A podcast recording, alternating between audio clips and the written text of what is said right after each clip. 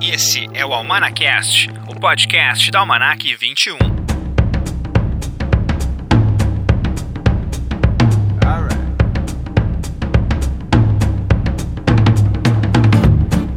Olá, esse é o Almanacast, o podcast da Almanac 21. Eu sou Rodrigo de Oliveira, jornalista, crítico de cinema e editor-chefe da revista digital Almanac 21. O nosso podcast está nas várias plataformas de agregadores de podcasts, como Spotify, Deezer, Google Podcast, Pocket Casts, Podcast Addict e também no Anchor.fm barra Almanacast, que é a nossa casa, onde tem todos os podcasts ali para ouvir também. Também na programação da Dinâmico FM, toda quinta-feira, às 6 horas da tarde, dinamicofm.com, tu pode ouvir o nosso programa. O assunto de hoje é o Fantaspoa 2020, a 16ª edição do festival, que esse ano, por conta da pandemia, é um festival online. Tu pode conferir no Darkflix, a plataforma de filmes fantásticos brasileira, Darkflix, está colocando então ali os filmes Fantaspoa gratuitos, o que é muito bacana. Tu pode entrar na plataforma, é um cadastro muito rápido e tu pode escolher se tu quer virar um sócio do Darkflix e daí tu pode ver todos os filmes da plataforma, daí é um serviço pago, mas tu também pode escolher o gratuito, que é ver os filmes do Fantaspoa até o final do festival, no dia 2 de agosto. E eu converso hoje sobre o Fantaspoa com o João Pedro Fleck, que é diretor e curador aí do Fantaspoa, ao lado do Nicolas Toncho, os dois fazem esse trabalho fantástico que é então estar à frente aí do Festival Internacional de Cinema Fantástico de Porto Alegre, o Fantaspoa. E dessa vez, por conta, claro, né, das circunstâncias e por conta da pandemia, o Fantaspoa, que sempre foi realizado em Porto Alegre em forma de forma física, agora está em todo o Brasil.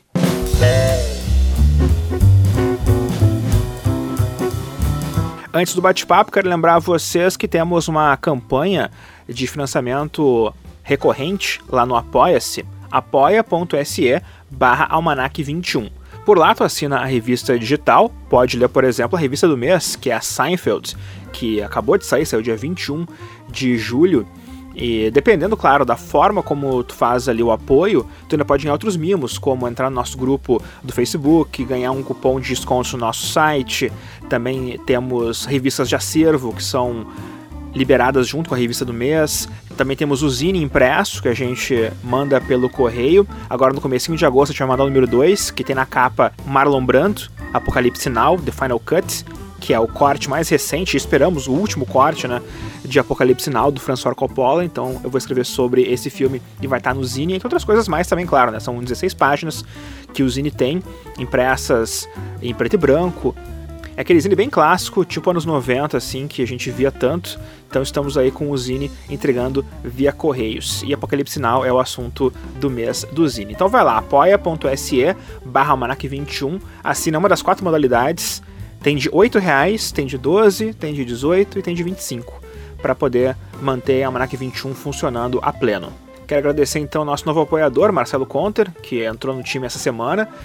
Muito obrigado. O Marcelo que participou do Manacast semana passada e depois que participou já virou nosso apoiador também, nosso assinante. Então faça como o Marcelo, vá lá no apoia.se barra 21 e assina também. No final aqui do podcast eu vou listar o nome de todos os apoiadores que nós temos ali, então no Apoia-se.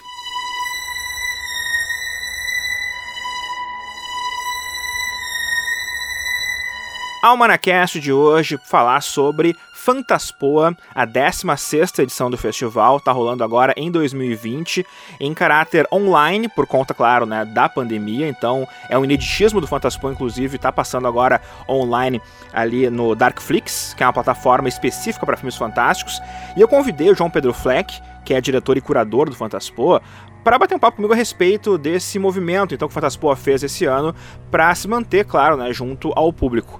E aí, João, tudo bem? Tudo bem, Rodrigo. Um prazer estar aqui novamente, como sempre. Como sempre, bacana falar contigo sobre o Fantaspoa.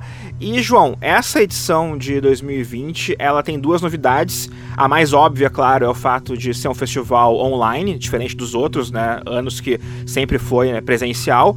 E outro diferencial, claro, foi a primeira vez que vocês tiveram oferecimento coletivo para que o festival acontecesse.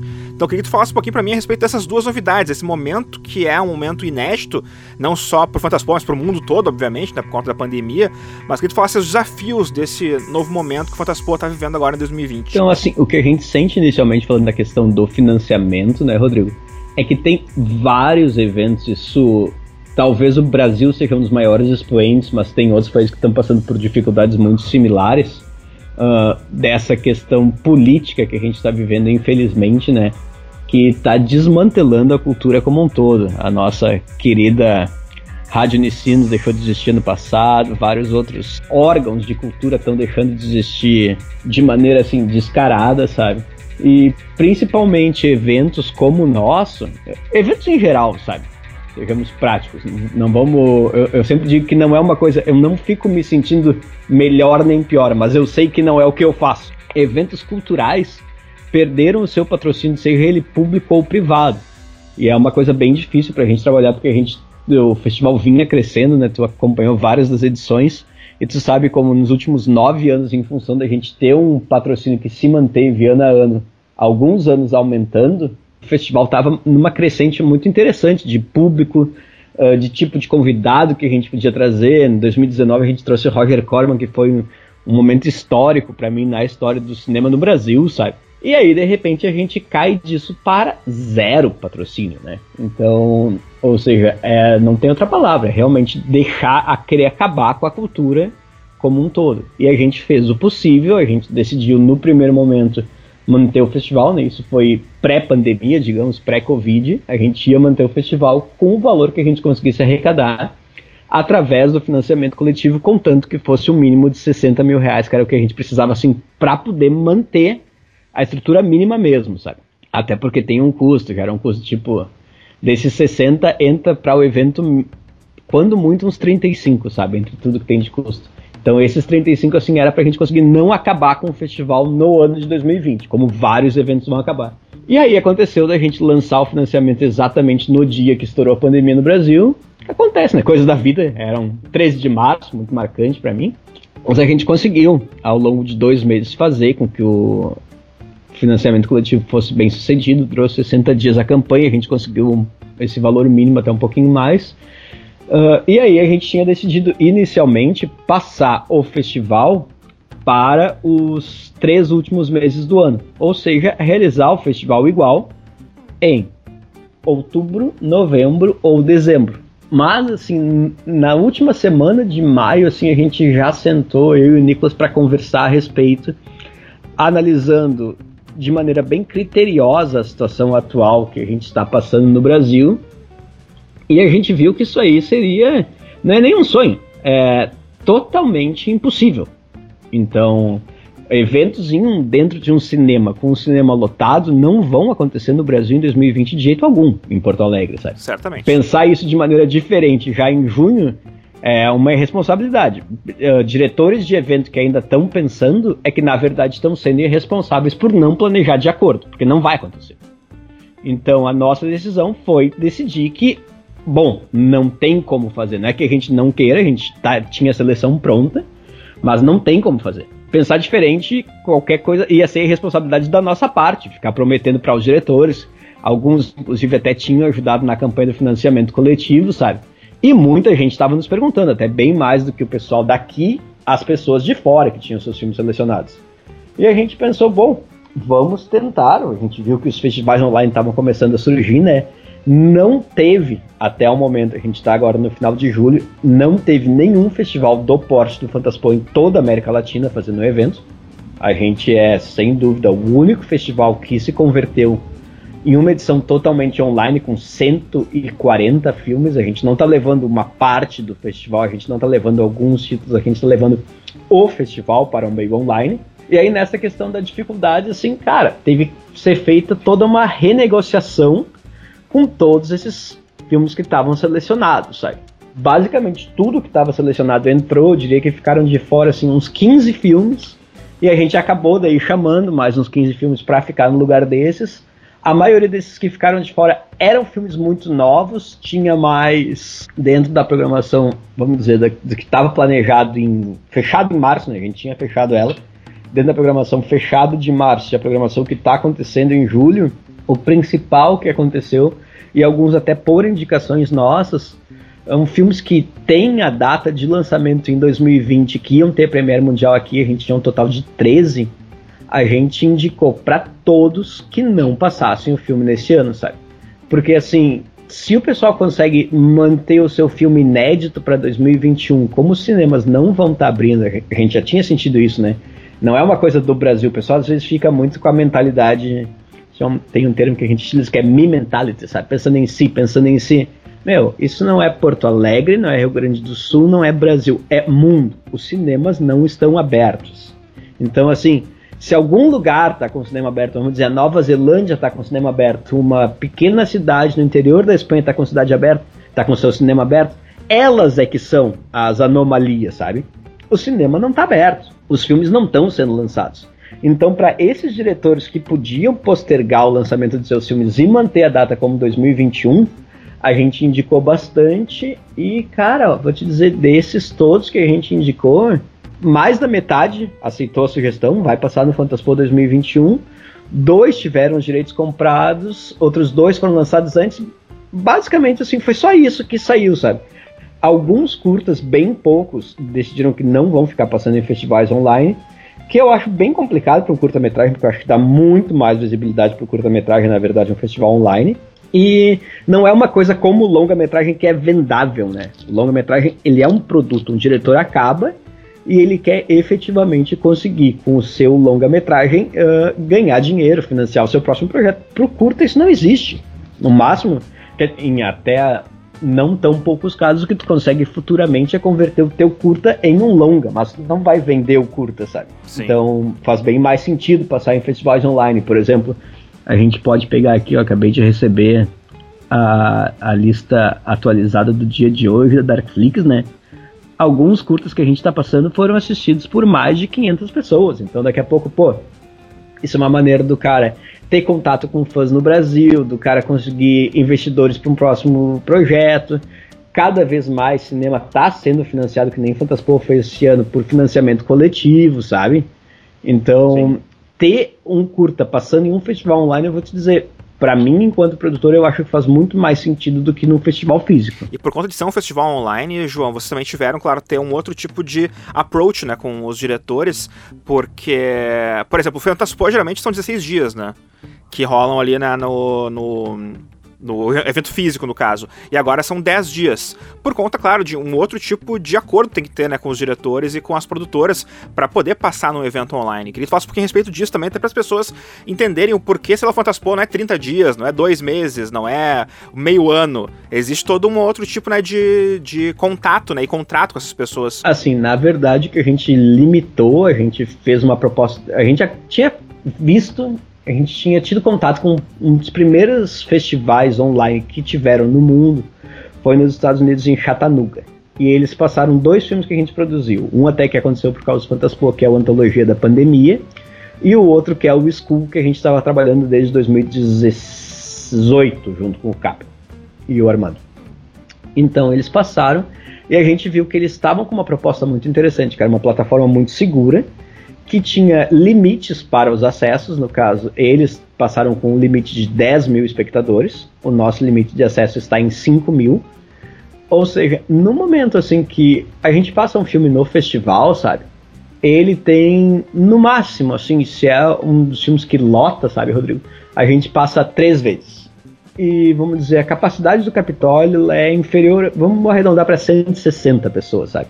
Então, o máximo de pessoas que vai ver o filme são 480 pessoas que estão localizadas em Porto Alegre nos dias de exibição que o Fantaspoa está exibindo o filme.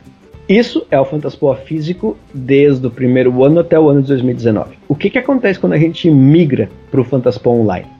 É muito mais gente que tem acesso aos filmes. O filme ele tá disponível no Brasil inteiro. A gente tá utilizando a plataforma Darkflix, que é uma plataforma que se mostrou segura para nós, sabe, com relação à pirataria e outras questões do pessoal não poder baixar os filmes. A gente está controlando esse acesso de máximo de 5 mil por filme, mas assim, o que, que significa isso? Ao invés de eu estar exibindo para 480 pessoas em três sessões no Capitólio, eu estou exibindo para 5 mil pessoas do Brasil inteiro ao longo de 10 dias. Então, assim, os riscos que um distribuidor, ou que um diretor, ou que um produtor se expõe são muito maiores. Por quê? Porque pode dar algum problema com o filme, sempre pode, sabe? Isso no momento assim que o pessoal inscreve seu filme no festival, isso já é passível de dar algum problema hoje em dia, porque tudo acontece por computador, sabe? Então, assim, os riscos existem com relação a, a todas essas questões de ser um evento que está acontecendo online. Tem até riscos com relação à qualidade, como é que é a conexão que a pessoa tem, sabe? A gente viu que algumas pessoas estão falando que o, os filmes estão travando um pouco, estão um pouco mais escuros, e a gente sabe que para nós não tá, mas a gente sabe a conexão que a gente tem. E ele baixa a qualidade automaticamente, assim como o Netflix ou a Amazon, sabe? Ele baixa a qualidade e, consequentemente, o filme pode não ser exibido exatamente como a pessoa planejou. Então, tem várias questões no meio online que não existem no meio físico. E no meio físico, assim, tem toda a questão. A gente é um festival que, nos últimos anos, em média, assim, metade dos diretores ou produtores uh, dos filmes estão vindo para o festival, sabe? Então tem toda a questão da mítica que se criou, assim, da família Fantaspoa. É um pessoal muito. já participou como jurado algumas vezes, então tu sabe como é. É um pessoal que é muito unido, é um pessoal que sai para comer, é um pessoal que vai no restaurante, que vai no bar, que principalmente, mais importante do que qualquer coisa, se reúne entre as sessões para conversar, sabe? Sim. Então, no momento que tu tira o evento físico, uh, tu tira o acontecimento do evento físico, é como se para muitos, e não é nem o fato que a gente colabora com algumas passagens, mas não é nem o fato de colaborar, mas é o fato deles poderem mesmo vir, sabe? No caso, eles não podem vir no Fantaspoa 2020, então para muita gente é muito frustrante. Muitos dos diretores que eu tô fazendo live, assim, diariamente ao longo desses 10 dias, alguns dias a gente está fazendo duas, até três, eles dizem que é o festival que eles mais gostam, que é um festival que eles têm muito carinho, que eles queriam estar tá aqui. Então o fato de ter o Fantaspoa, mas ao mesmo tempo não ter o Fantaspoa é meio frustrante, sabe? Porque é como assim, é bacana, tá tendo, a gente tá atingindo um público muito maior.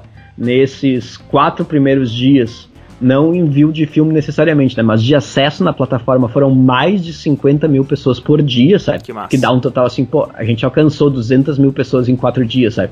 teve filmes ali tipo Barry Fritado, que é o filme que tá com maior demanda, ele teve 1.500 views. Ou seja, só esse filme já fez 10 vezes a lotação do Capitólio, sabe? Que é o principal cinema que a gente utiliza. Yeah! You did something bad.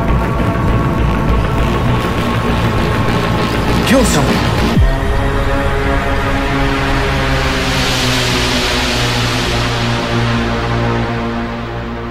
my husband tell you? João, a gente sempre conversa sobre Fantaspoa, sobre os filmes que estão passando, sobre a seleção, mas uma coisa que eu nunca perguntei e tenho curiosidade é como tu e o Nicolas se dividem nos trabalhos. Porque eu sei que vocês colocam muita mão na massa, tanto que, sabe, tu tá vendo um filme do Fantaspoa, no final já vai aparecer ali, legendagem Nicolas Toncho, legendagem João Pedro Fleck. Vocês fazem as próprias legendas dos filmes também, então eu sei que é um trabalho que vocês, desde o do, do acaba, acaba o festival, vocês estão pensando no outro já. Como é que vocês se dividem para fazer esse trabalho nos bastidores do Fantaspoa? Cara, então assim, basicamente o que a gente faz, a gente tem um, um, um modus operandi de trabalho muito bom, até não sei se tu sabe, mas o Nicolas tá, ele se mudou para a terra natal dele faz, agora vai fechar dois anos. Ele era de Petrolina e ele voltou para lá. Então, tipo assim, o fato do remoto para nós é uma coisa que já é a realidade do nosso dia a dia, né? Então, assim, a gente trabalha hoje em dia com uma plataforma que se chama Film Freeway, todos os filmes são apresentados através dela, né? São inscritos no Fantaspo através do Film Freeway. E a gente divide de uma maneira muito prática para nós, que é a seguinte: o Nicolas controla, o Nicolas é responsável por todos os curtas-metragens e eu sou responsável por todos os longas-metragens. Isso na seleção, né? Uh, facilita muito, assim, porque o que, que, acontece em muitos festivais tem muitas equipes de programadores, sabe? Inclusive, eu já participei de equipes de programação e eu acho isso uma coisa muito ruim para mim não funciona. Porque assim, o que que acontece? As pessoas dividem os seus filmes, sabe? Tipo assim, vem 300 filmes e são três programadores, sabe? Aí, ao invés dos três verem os 300, até porque é uma coisa difícil, né? Eu vejo 300 longas por ano só pro Fantaspoa, e o Nicolas vê uns 500, 550 curtas. Então, assim, se a gente fosse dividir, provavelmente ele iria pegar uma parte dos longas e outra parte dos longas, e aí a gente iria, vamos dizer que fosse três pessoas, sabe? Vem 300 filmes, cada um iria pegar 100. Só que os meus 10, vamos dizer que a gente fosse selecionar 30 filmes, sabe? Não vou nem pegar 10, vou pegar 20. Os meus 20 melhores podem ser piores, por azar do destino, que 20 filmes médios do Nicolas, sabe? E aí, por exemplo, eu nunca iria saber que esses filmes são melhores que os meus.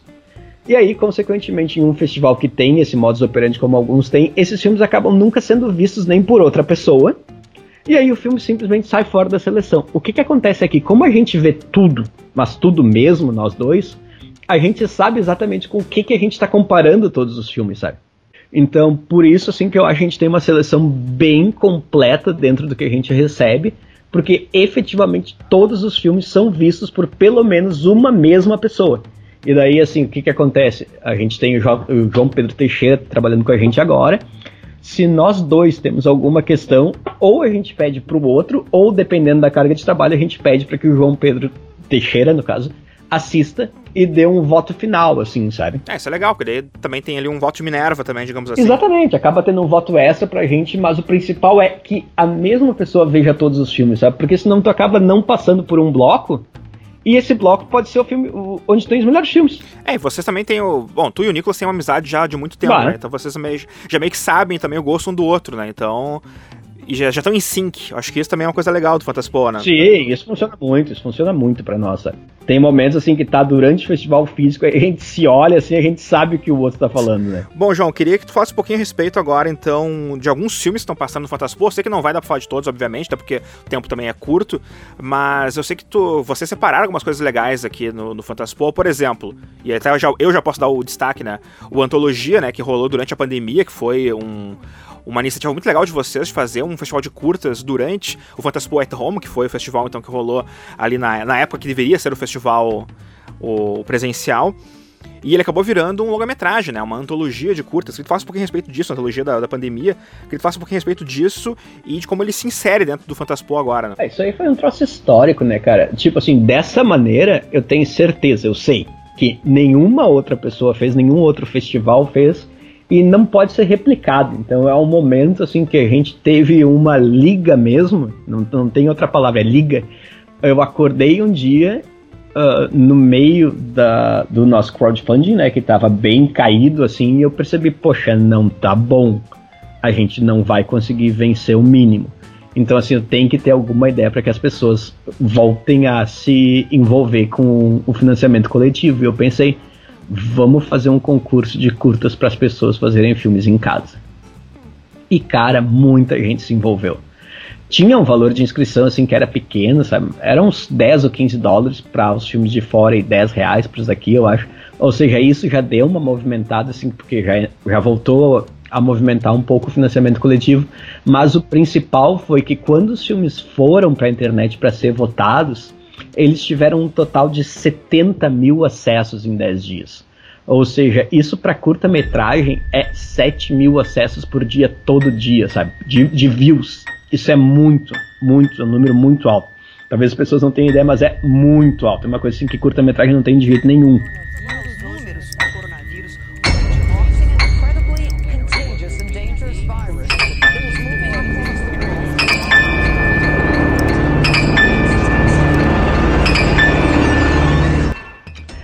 Uh, e daí o Guerra escreveu um texto que eu achei muito bacana. Ele hoje tá morando em Portugal, né? Ele falou: bah, eu não sei se os guris do Fantaspo têm noção da potência do que eles fizeram.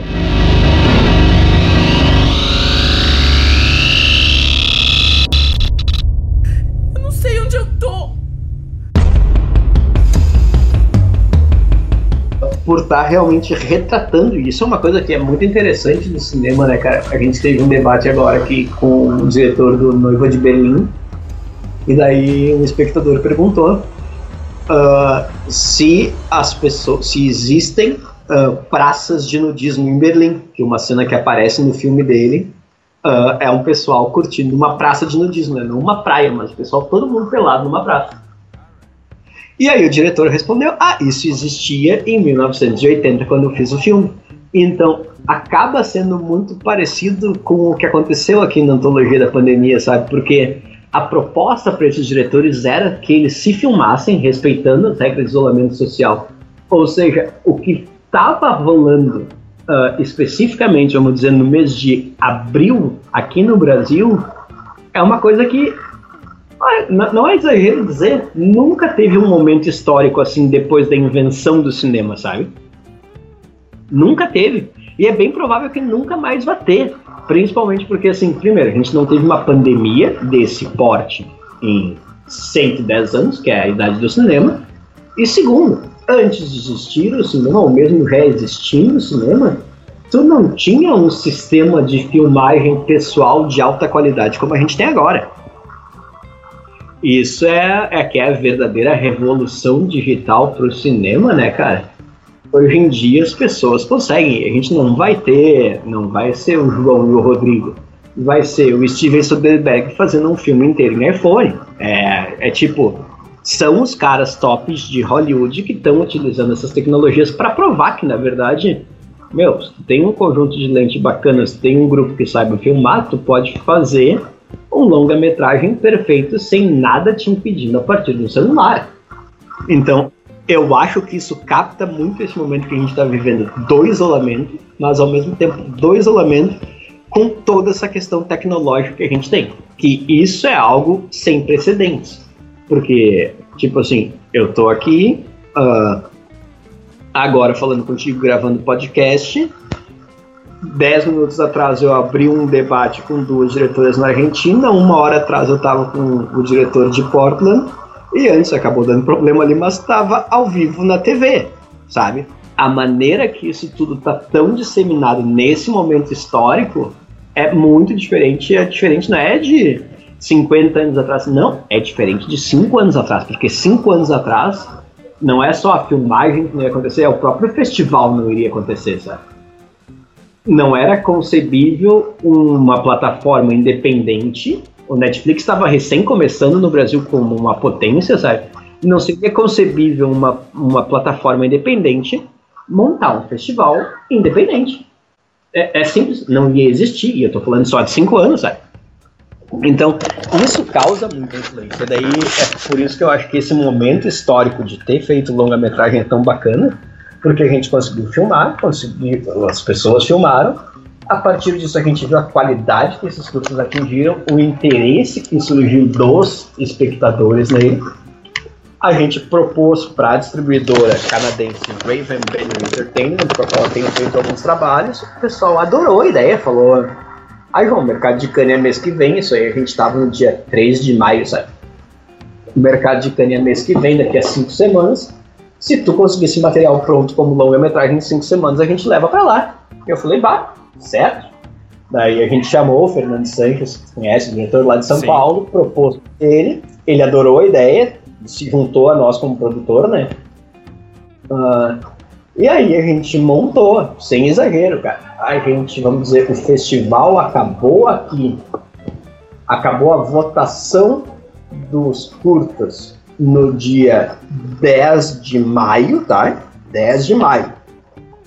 No dia 21 de maio, o longa estava estreando como longa-metragem no festival lá nos Estados Unidos. Cara, é muito rápido. É, tipo, é, é um absurdo de rápido isso. Exato, porque assim, ó, se tu pensar, tá, qual, qual, é a brincadeira que chega a ter dentro do troço.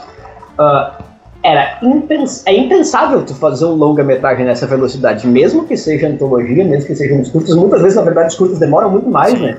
Tem um pessoal aqui em Porto Alegre que está agora fazendo uma terceira.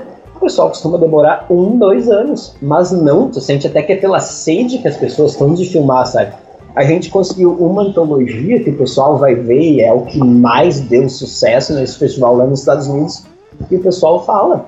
É a antologia mais coesa dois críticos escreveram isso, sabe? É a antologia mais coesa que eles já viram. Por quê?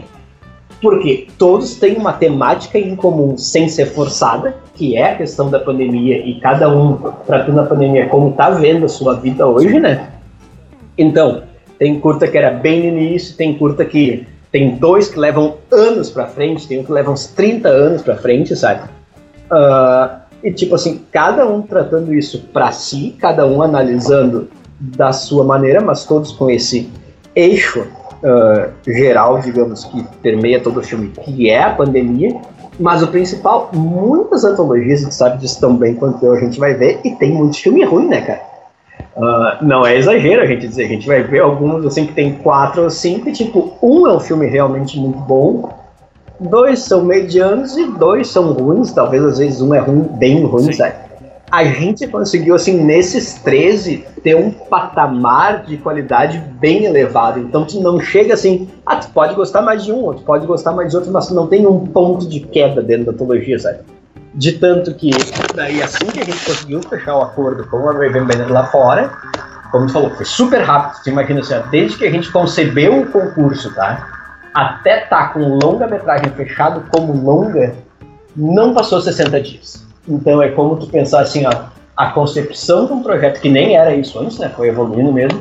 A concepção do projeto, a roteirização, a filmagem aí por cada uma das suas equipes mas a efetiva concretização do longa em 60 dias, sabe? Tu vê o interesse que surgiu do mercado, sabe? No dia 6, ela entra no mercado oficialmente em todas as plataformas através da O2 Play. Ou seja, tu leva assim um filme que a gente produziu para uma plataforma desse nível, que é a distribuição da O2 Play no Brasil, que a gente sabe o que significa, né, cara? É uma das principais distribuidoras de mer no mercado aqui. E essa antologia, essa antologia ela fecha agora a Fantaspoa junto com, com outro filme também, né? Que é, é o School, né? A Máscara de Anhangá. Ah, que é a maior produção até então que a gente participou. Uh, filmado lá em São Paulo, dirigido pelo Cato Furman e pelo Armando Fonseca. Uh, que é assim, olha, eu vou dizer, não é porque a gente tem qualquer tipo de envolvimento, sabe? Mas até agora, na minha opinião, acho que é o filme de terror de 2020. Sabe? Se for de fato um artefato arqueológico. Você disse que eles chamaram isso de quê? É, Anhangá. Anhangá. Tô bem curioso para ver e achei legal que vocês uh, mantiveram essa coisa da abertura do festival e do encerramento também, mesmo sendo uma plataforma digital.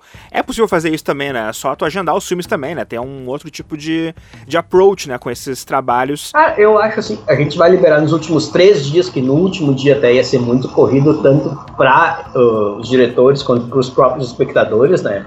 A nossa ideia, assim, é que esses daí vão realmente atingir os 3 mil espectadores isso aí tem esse limite de 3 mil, é, como se fosse, dizer, mil por dia, sabe? Mas o que a gente sente, assim, é o interesse das pessoas, sabe? A proposta, assim, de tu, isso até cria mais no online, Rodrigo, do que no presencial, essa diferenciação de serem filmes marcados como filme de abertura e serem filmes marcados como filme de encerramento, sabe?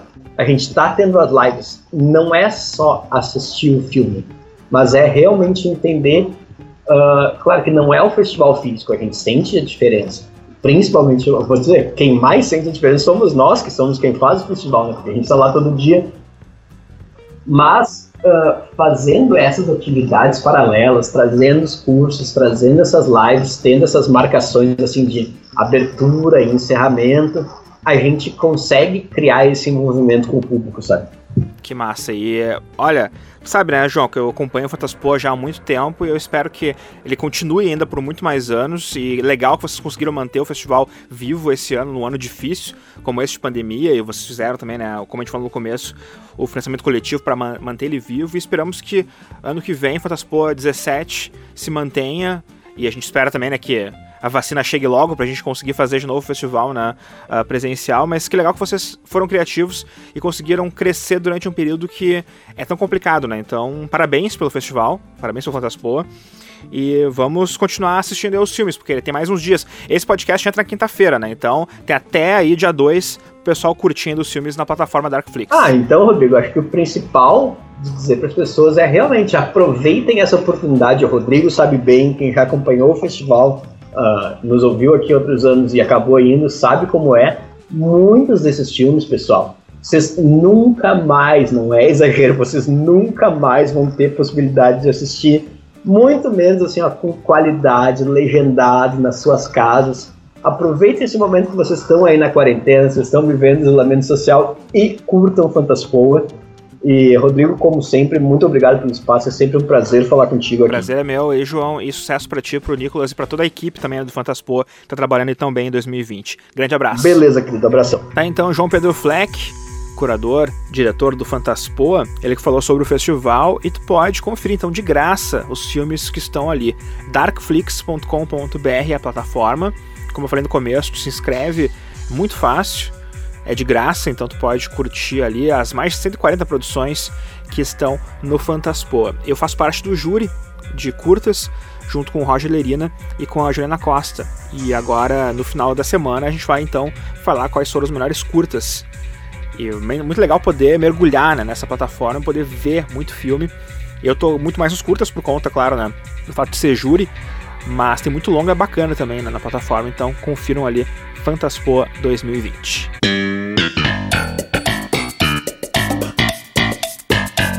A nossa edição mais recente da Manac 21 é Seinfeld, um guia de episódios com 21 episódios memoráveis da série criada pelo Larry David e pelo Jerry Seinfeld, além, claro, de resumos de todas as temporadas, as nove temporadas têm resumos. Temos ali a sinopse de todos os episódios, temos frases memoráveis de cada um dos personagens, listas também, lembrando de foras que o Jerry deu, lembrando de confusões da Elaine, de planos mirabolantes do Kramer, de mentiras clássicas do George. Temos ainda um artigo especial sobre a reunião ou a quase reunião de Seinfeld que teve na série Curb Your Enthusiasm, que é uma série do Larry David que está na HBO, então dá para conferir também esse artigo por lá, entre muito mais coisas. Para quem é fã de Seinfeld, é um prato cheio. Pode ler a revista via assinatura lá no apoia.se barra 21 tem plano que começa em R$ reais. Então, com R$ reais você já consegue ler as 112 páginas da revista digital. Ou também tu pode comprar a revista avulsa no nosso site, almanac21.com.br, por R$ 9,90. Tu recebe PDF ali para curtir então essa edição digital sobre Seinfeld. Para fechar então aqui, eu quero mandar meu abraço, meu muito obrigado aos apoiadores do apoia.se barra Almanac 21, Alexandre Eliatti, Camila Kiel, Carla Rangel de Castilhos, Christian Ordoc, Davi Araújo, Emerson Pedrotti, Fabiano Antunes, Gisele Endres, Leandro Cringes, Lia Maria de Medeiros, Marcelo Conter, Marilene Nunes Cúcera, Rafael Glória, Robson Nunes, Rogério Ivan de Oliveira, Sandro Luiz, Sérgio Filho e William Musk. Muito obrigado pelo apoio de vocês. O apoio mantém a produção também do nosso Almanacast. E era isso por hoje, chegando ao fim aqui o nosso Almanacast. Semana que vem eu tô de volta. Siga a gente nas redes sociais. Instagram é o almanac21oficial. Facebook é o almanac21. E o Twitter, arroba almanac21. O meu Twitter pessoal é Rodrigo McFly, então tu pode seguir também ali e saber novidades sobre o Almanac 21, sobre séries e filmes, que eu sempre tô tweetando coisas a respeito aí de cultura pop, beleza? Grande abraço a todos e até a próxima semana.